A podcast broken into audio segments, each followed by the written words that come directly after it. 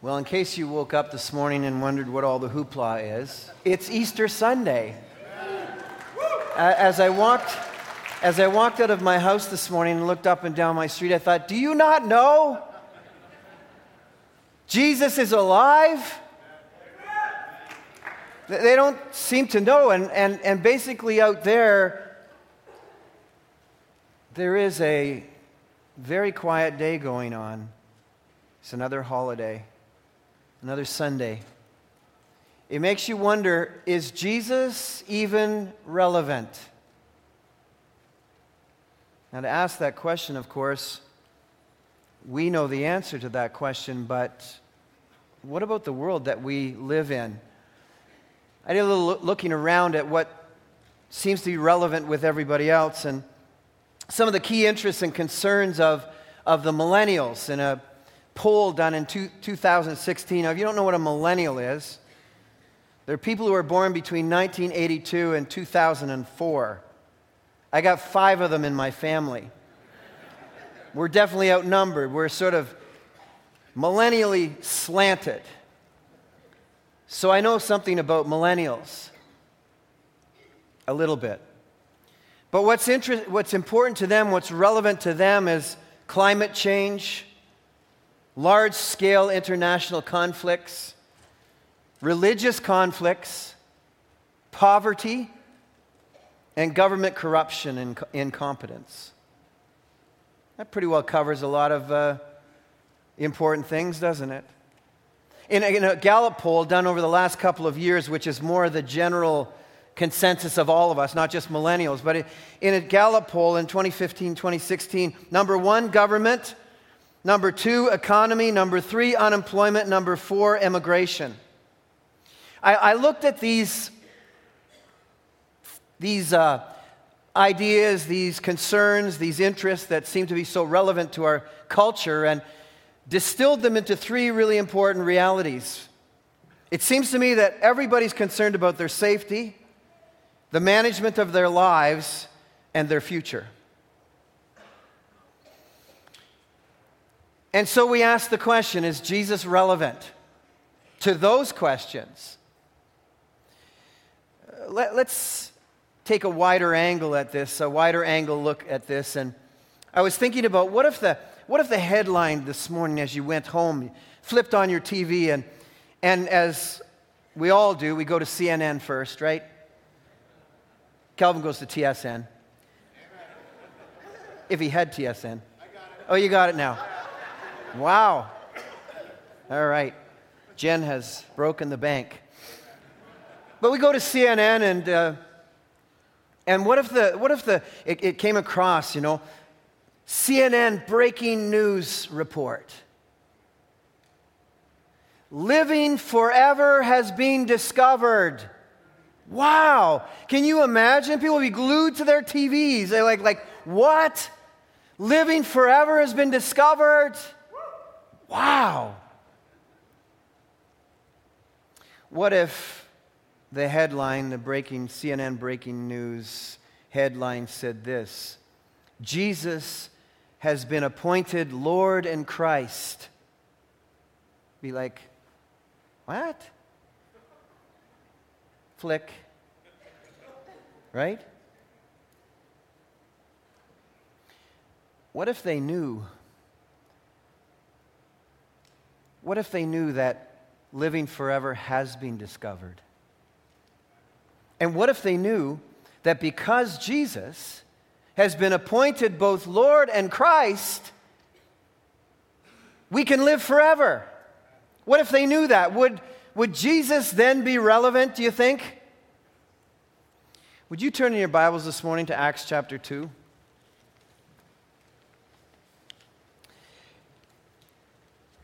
I want to um, examine this morning the events around Easter.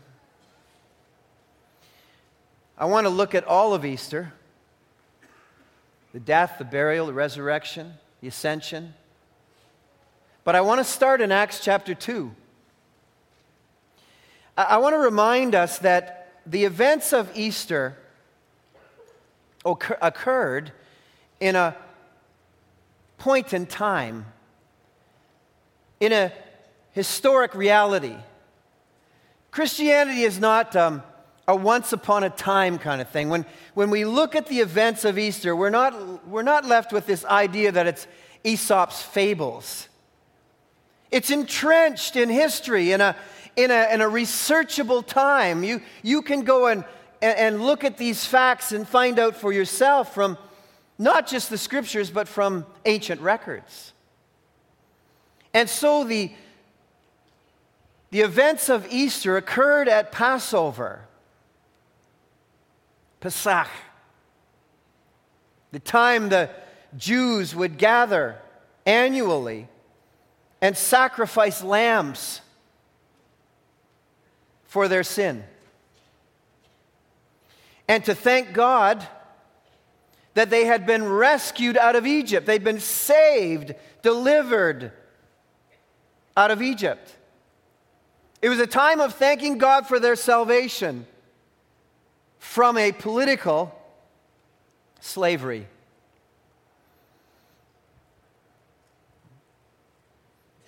It was to happen each year, the Passover, 15th day of Nisan, the seventh month of the Jewish calendar. And in this particular case, it was the Passover that occurred in 33 AD. I can't be 100% certain that that's the exact date, but I'm very, very certain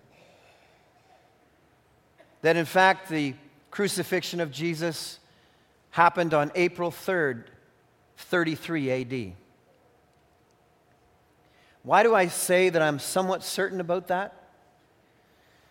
There is a record outside of the scriptures of a letter from Pilate, a certain man called Pilate, to another certain man called Tiberius. These are historic facts. You, you can cross reference and check them yourselves. There was a man called Pilate, and there was an emperor called Tiberius. And in the letter, Pilate writes to Tiberius about a certain crucifixion. The Romans had performed many crucifixions. But he writes about a certain crucifixion, AD 33.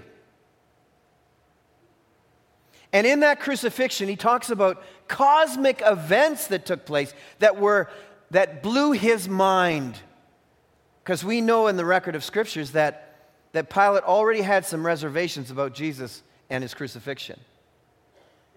He writes to Tiberius and talks about the, the land going dark at this crucifixion. The sun, it was as if the sun was covered, he says. He talks about the moon being blood red on this particular crucifixion. Regardless of what you believe, something memorable happened AD 33 at a crucifixion.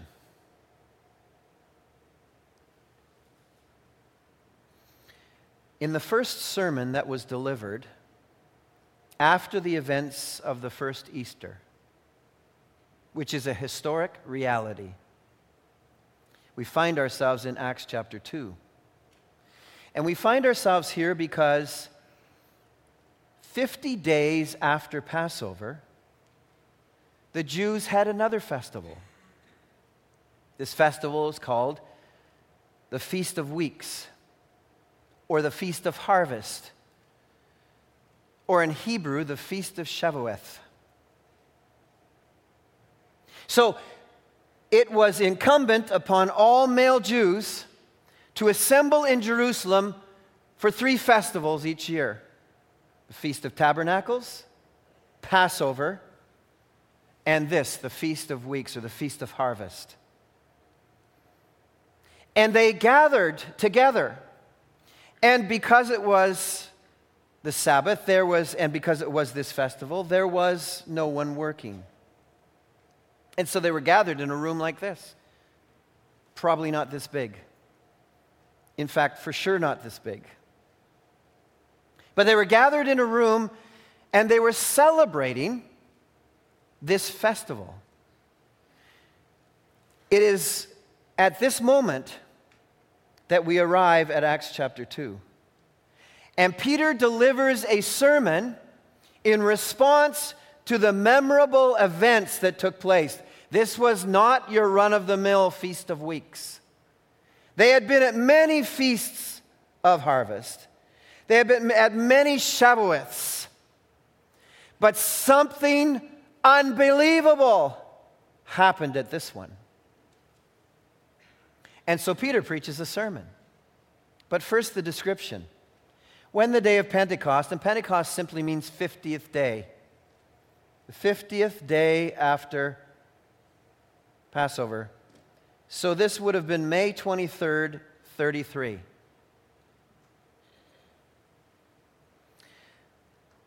When they were all together in one place, suddenly a sound like the blowing of a violent wind came from heaven and filled the whole house where they were sitting. They saw what seemed to be tongues of fire that separated and came to rest on each of them. And all of them were filled with the Holy Spirit and began to speak in other tongues as the Spirit enabled them. Now they were staying in Jerusalem, God fearing Jews from every nation under the sun, under, under heaven, because they had to come. They were required to come from wherever they were. And when they heard this sound, a crowd came together in bewilderment because each one heard them speaking in his own language. Utterly amazed, they asked, Are not all these men who are speaking Galileans? The disciples. Then how is it that each of us hears them in his own native language?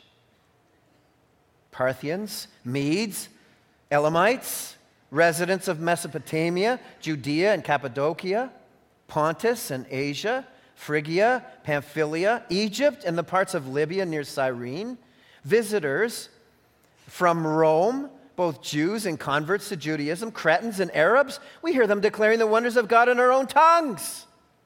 Amazed and perplexed, they asked one another, What does this mean? Some, however, made fun of them and said they had too much wine. From my experience, wine never makes you smarter. So this was immediately a, a bad assessment. This morning, I want to address this sermon of Peter, and I want to answer the two questions that are asked in this sermon. The first one is here what does this mean? And the second is later on, after he delivers his sermon, what shall we do?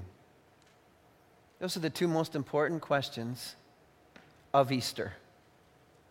What does all of this mean? And what shall we do? There are, new, no, there are not two more important questions in your life to answer than these two questions. What does this mean? And what should we do about it?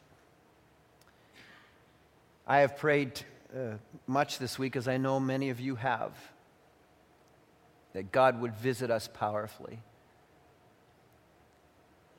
And my heart's desire is this two things this morning. That those of you who came with a relationship of Jesus Christ, you know him as your Lord and Savior, would leave this place full of the Spirit full of rejoicing and encouraged in your heart.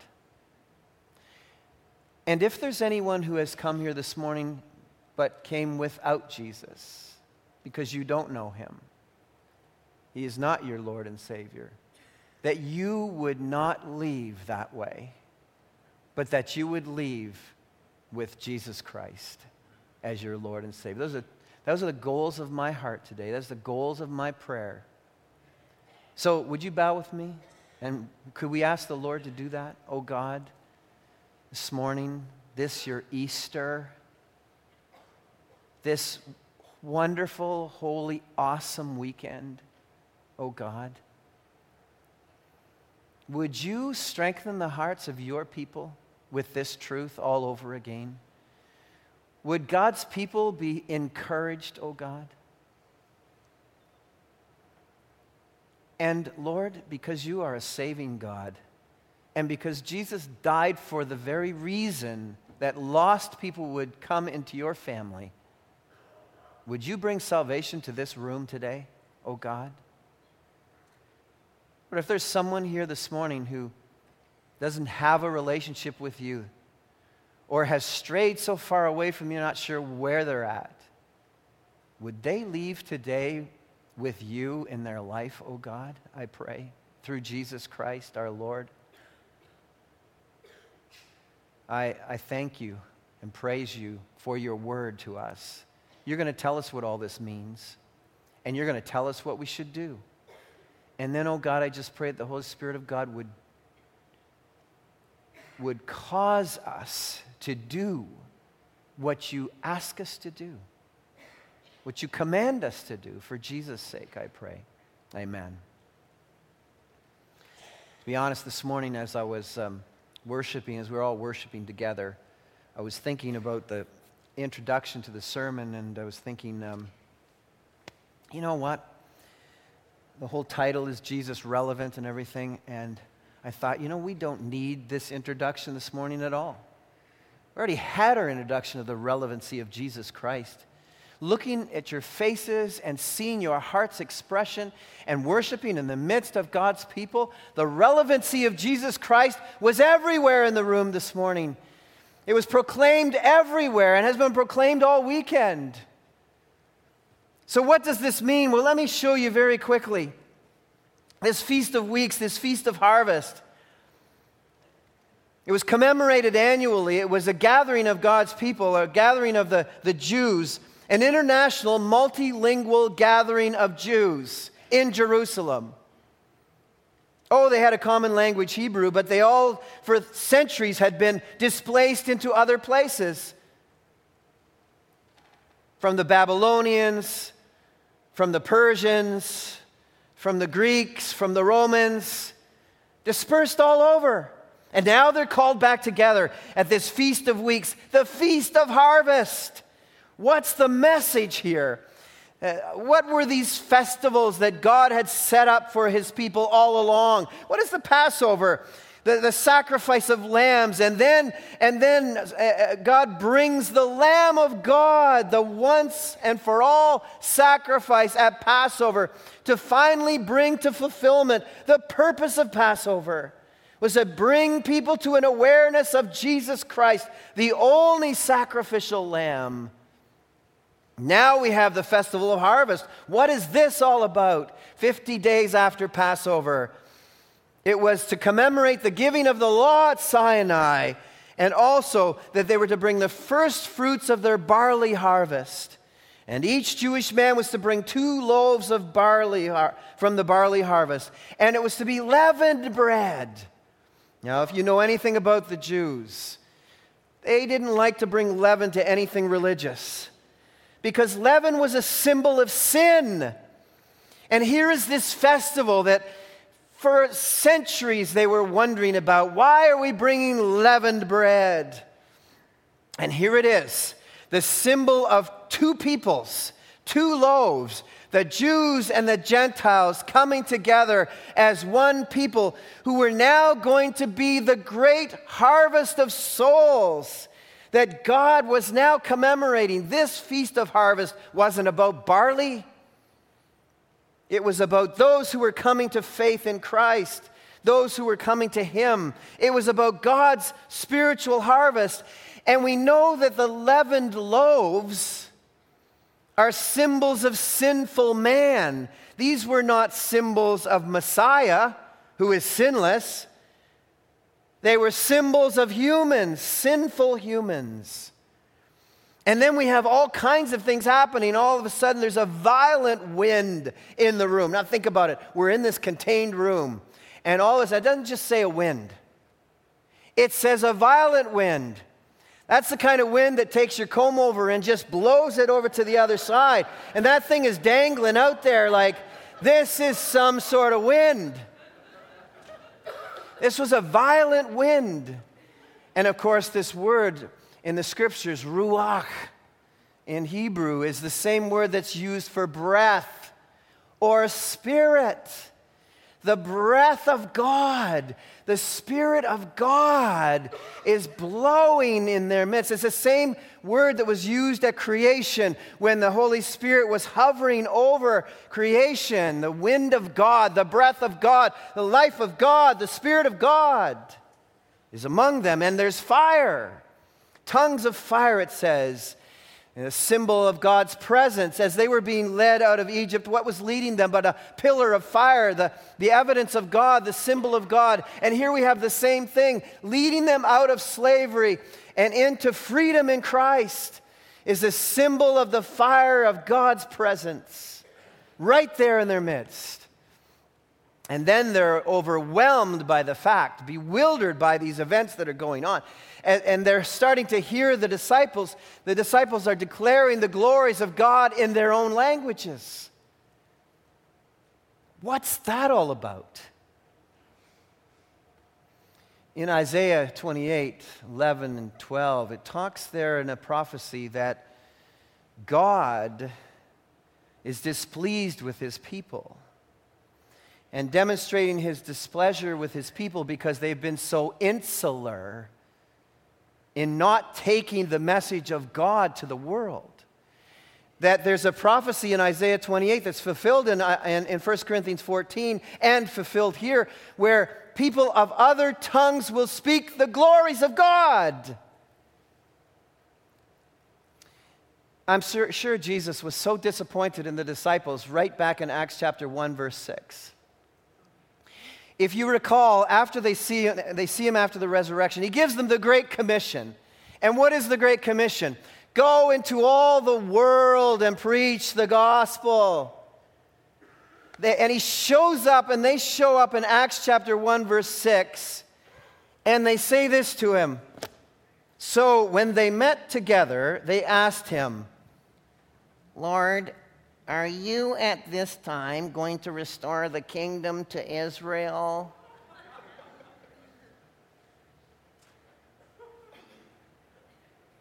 You're still on the Israel thing, guys. You're still stranded there.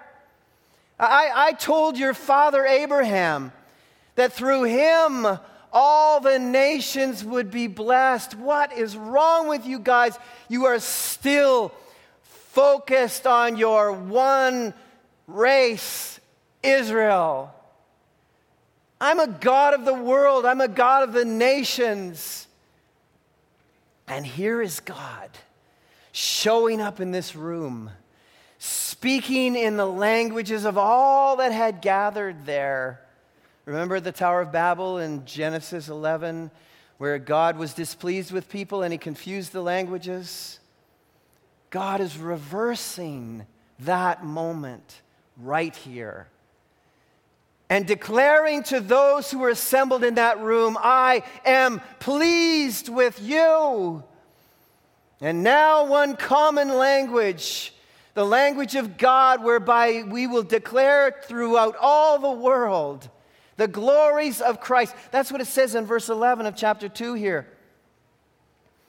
They were declaring, we hear them declaring the wonders of God in our own tongues. This very day, this morning, all over the world, in the tongues of a variety of people from every part of the globe, the glories of God are being declared because of this event.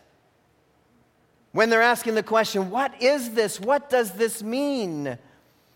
And 3,000, and when you get to the end of the chapter, it says there 3,000 people were added to the church.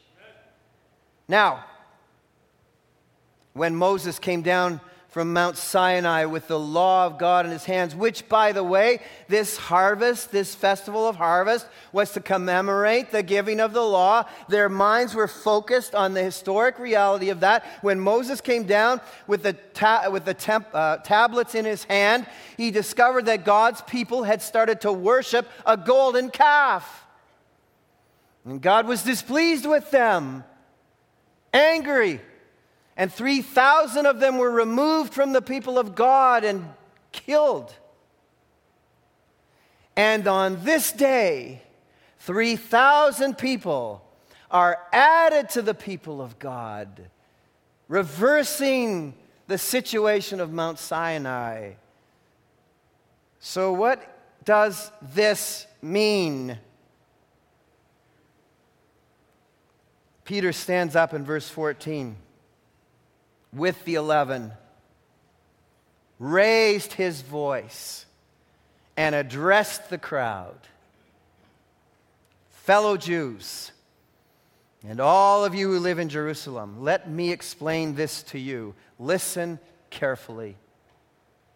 And he's telling you, men and women of Oshawa, Ontario, Canada, listen carefully to what I say. These men are not drunk, as you suppose. It's only nine in the morning. No, this is what was spoken by the prophet Joel. In the last days, God says, I will pour out my spirit on all people. What does this mean? When Jesus was on the cross in the last hour, after he had said, It is finished, there's a description there that most of us pass over and pay very little attention to. In John 19, verse 30, when he had received the drink, Jesus said, It is finished. With that, he bowed his head and gave up his spirit, it says. But a better translation is this He bowed his head and he handed over his spirit. Do you remember what Jesus had promised? Jesus had promised in John 14, verses 5 through 15, that if I go away, I'm going to send another like me, a comforter, one like me, and he will be with you, and he will be in you, and he will tell you all the things that I have said the Holy Spirit of God. This is the promise of the prophets, and more particularly of Jesus himself. When he was on the cross, he symbolically handed over the Spirit of Christ to humanity. And now, 50 days after, he told them, Stay here, don't go anywhere until you receive the Spirit of God. And here he is fulfilling it. This is what this is. It's the promise in the last days of the era of the Spirit. It means God and harvest is upon us. God, as promised, is pouring out his Spirit on people. And as you read down near the middle of his sermon in verse 21, he says, And here is the point. And now everyone who calls on the name of the Lord will be saved. Is that not phenomenal? Now everyone who calls on the name of the Lord will be saved. Do you realize what that means to every one of you in here? Every one of you who calls on the name of the Lord will be saved. That's what this means. At that event, in the pouring out of the Spirit of God, it means that anyone in this room this day who calls on the name of the Lord will be saved. That's an amen moment for sure. Jesus is gone, but God is back. Back. And in power to make certain that the Great Commission, the harvest, the bringing in, I will make you fishers of men. Remember? It gives us confidence to host the weekend like we hosted and to put the effort into it. Why? Because Jesus said to us, I will make you fishers of men. I will cause the harvest. Look at, look at the fields right now. They're already white unto harvest. Just go and pray that the Lord of the harvest will send harvest helpers to go and, and reap the harvest. Why? Because this is the era of God in spirit and harvest of lives. That's what this message is all about. And by the way, the emphasis is not on the activity.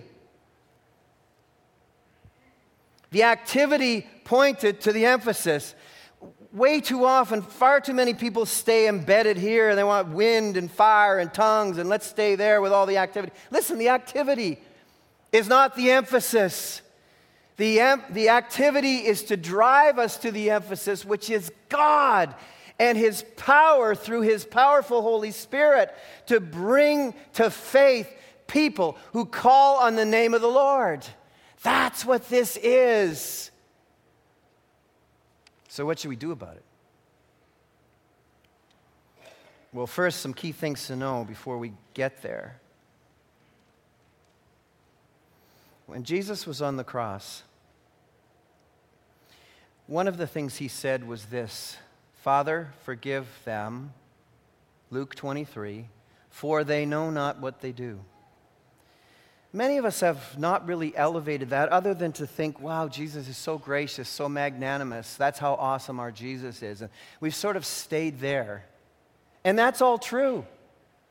Jesus is awesome and gracious and magnanimous. But do we realize that that was an actual prayer? It wasn't Jesus just being like, look at me, I'm Jesus, and, and you know, even in my and even in this horrible moment, I still want people to be. No, this was a prayer to the Father.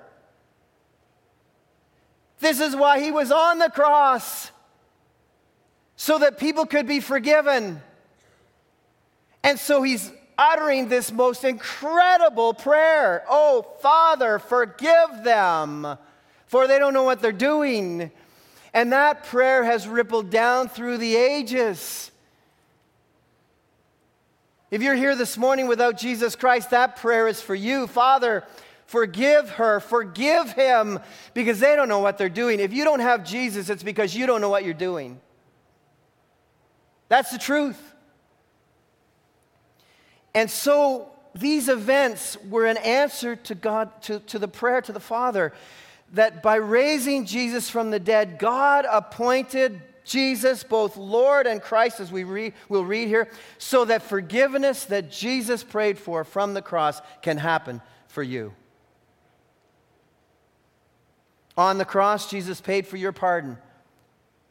It says here, Peter says, Listen, men of Israel, listen to this. Jesus of Nazareth was a man accredited by God to you by miracles, wonders, and signs which God did among you through him, as you yourselves know. This Jesus has the credentials, Peter says. Look no further. If you're wondering about Messiah, if you're wondering about Lord, if you're wondering about Christ, look no further.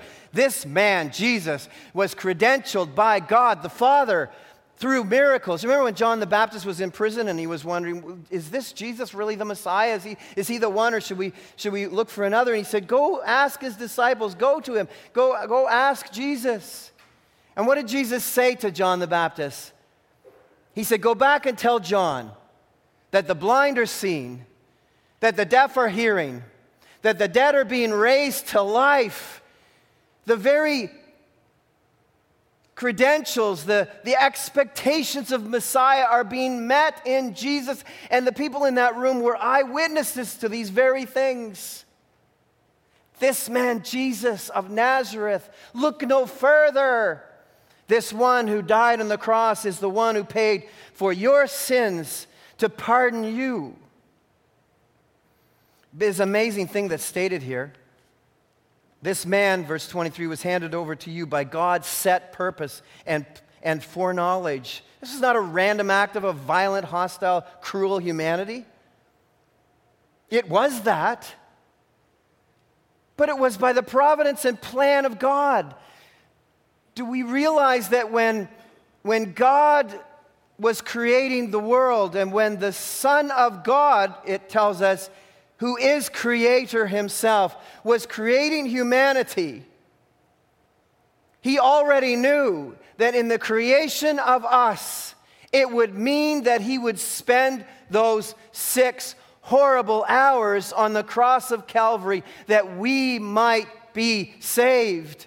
Do you realize that in that moment he could have changed his mind and said, I'm not going to create humanity because the cost is too great? So when we're talking about for God so loved the world, uh, we should not handle that in a trite way. Oh, yeah, God, thank you. You're so lovable and kind. Listen, this is the agonizing love of God who contemplated the creation of us at the cost of the life of his only Son. That's the God who loves us and cares for us, the God that pardoned our sins. And at the same time, this God, right through Peter in this message, and you, with the help of wicked men, put him to death by nailing him to the cross. Well, in the providence of God, but in the provocation of our own willful wickedness, we are responsible for Jesus' death. It's my sins that put Jesus Christ on the cross of Calvary. Every single one of you in here this morning is responsible for the death of Jesus Christ. Do we understand that?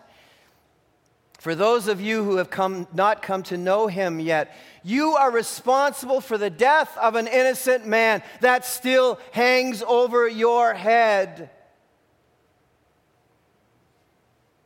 And Jesus, we are told, was raised, but God raised him from the dead, verse 24, freeing him from the agony of death. I want to stop there for a moment. The agony of death, it's an unusual construction of words there because it really says the birth pangs of death. We don't normally associate birth and death. But here in this imagery, in this precision, God the Father rescues the Son through birth pangs of death.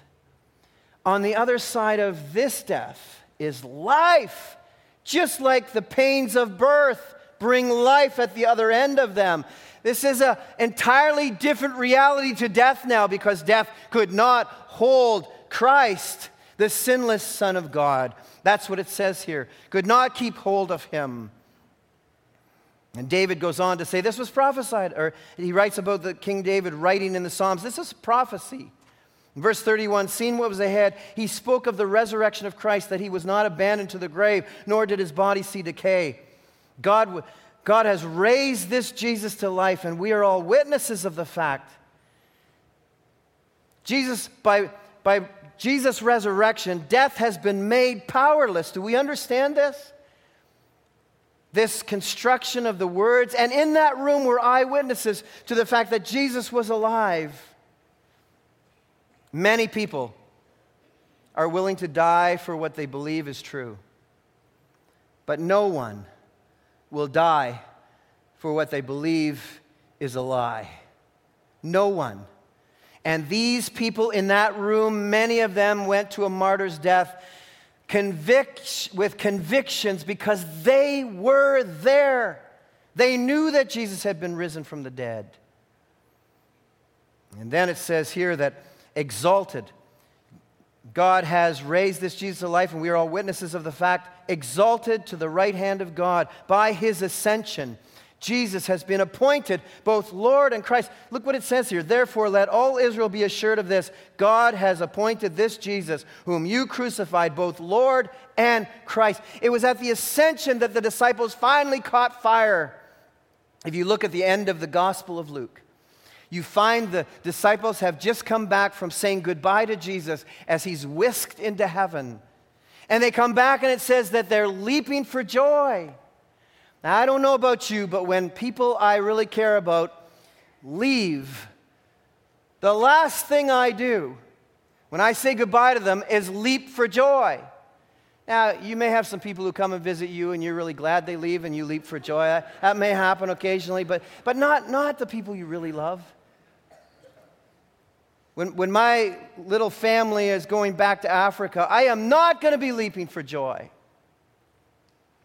I'm going to be profoundly sad.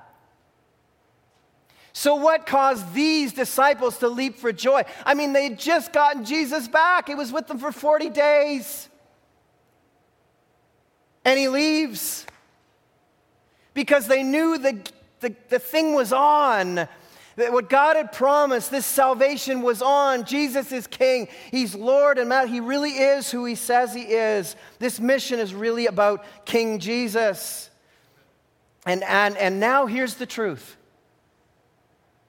As our Lord, because God has given him the rank. That's what this whole appointed is all about in verse 36. God has now given Jesus the rank of Lord and Christ.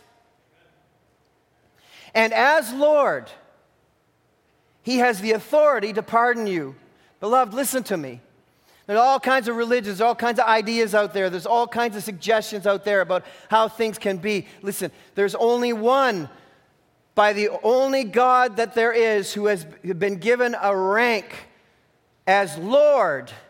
And that rank as Lord means He alone can pardon you. He is the only one who can grant mercy to you and pardon you because He personally died for your sins. So you, who have offended a God by high treason, may be pardoned alone by the Lord Jesus Christ.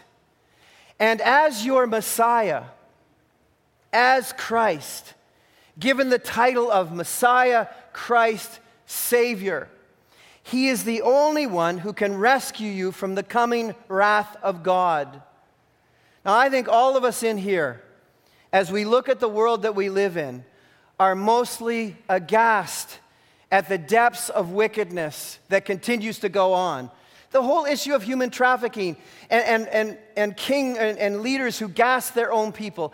All of us are sitting here believing there has to be a day of reckoning. There has to be a call to justice. There has to be some day when all of this will be put right. Well, there is a day. And God has established that day.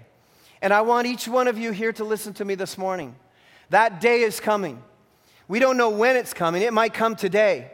But that day of reckoning is coming. And the wrath of God will be poured out on all wickedness and all those who rebel against God. And Jesus, as Messiah, Lord, Savior, is the only one who can actually rescue you from the coming wrath of God. There is no other. Now, as both Lord and Christ, He alone pours out the Holy Spirit on you. And if you don't have the Holy Spirit, you do not belong to the family of God. He is the only one who can grant a human being the indwelling presence of the Holy Spirit of God for salvation. What shall we do? Peter told them, Repent. Turn. Change your mind about how you've been thinking about things, how you've been living, and be baptized. Identify, surrender your life to God. Identify with Jesus Christ. Change your mind and change your ways. What does all this mean? It means that everybody who calls on the name of the Lord will be saved. What shall we do? Call upon the name of the Lord, and you will be saved. Repent and be baptized, and you will receive forgiveness of your sins the answer to Jesus' prayer on the cross. And you will receive the power and presence of the Holy Spirit to enable you to say no to your addictions, to say goodbye to, the, to, to, the, to falling to temptations, to say it is over, My separation and alienation from God is now over. It's finished. I now belong to Christ. The divine presence and pardon will be yours the requirements necessary for living forever. Oh God, what does this mean? This means everything.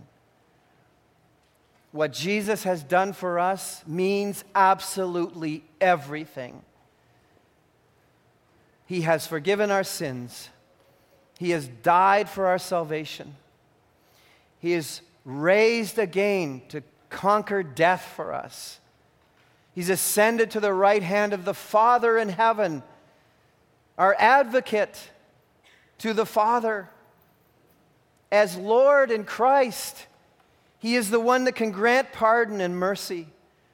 As Christ, He can rescue us from the coming wrath of God. Save us, oh God. It means everything. So, Lord, I pray that God's people here this morning will be strengthened of soul today, resolved their faith in Jesus Christ. And that any soul in here this morning that is still lost and estranged from Jesus will call on the name of the Lord and be saved. For Jesus' sake. Amen. Amen. So I ask you, is Jesus Christ relevant? He showed up alive uh, against everything else. All else seems irrelevant. Jesus Christ alone enables us to have peace with God. Jesus Christ alone enables us to have power for living that pleases God and brings us into salvation. It is Jesus alone who carries us over the threshold of death so that we will live forever and not die. Is Jesus relevant this Easter? He is more relevant today than ever. He is relevant because he is here, he is alive, and he is the living God, Christ, Lord. Worship him. And everyone who calls on the name of the Lord will be saved.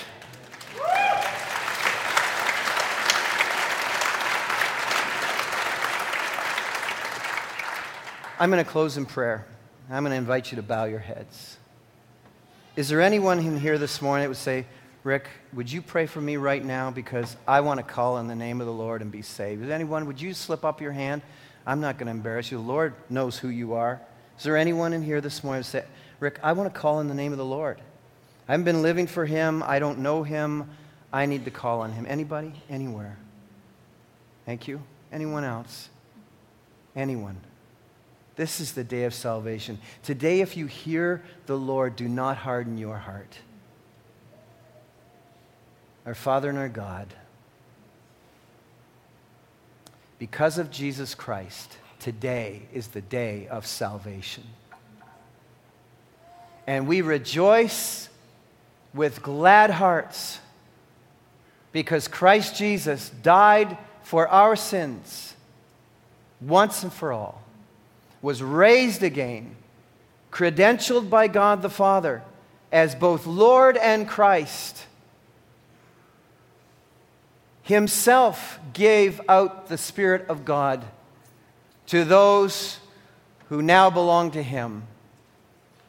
And so now we rejoice, O God, and we thank you for Easter. It is the most relevant of all things in life what Jesus Christ has done for us. And so we praise you. And Lord, I thank you that you are saving hearts all over the world today. Wherever this message is proclaimed, hearts are turning to you because you are gracious and you draw people to yourself and you still save everybody who calls on the name of the Lord. So we thank you and praise you in Jesus' name. Amen.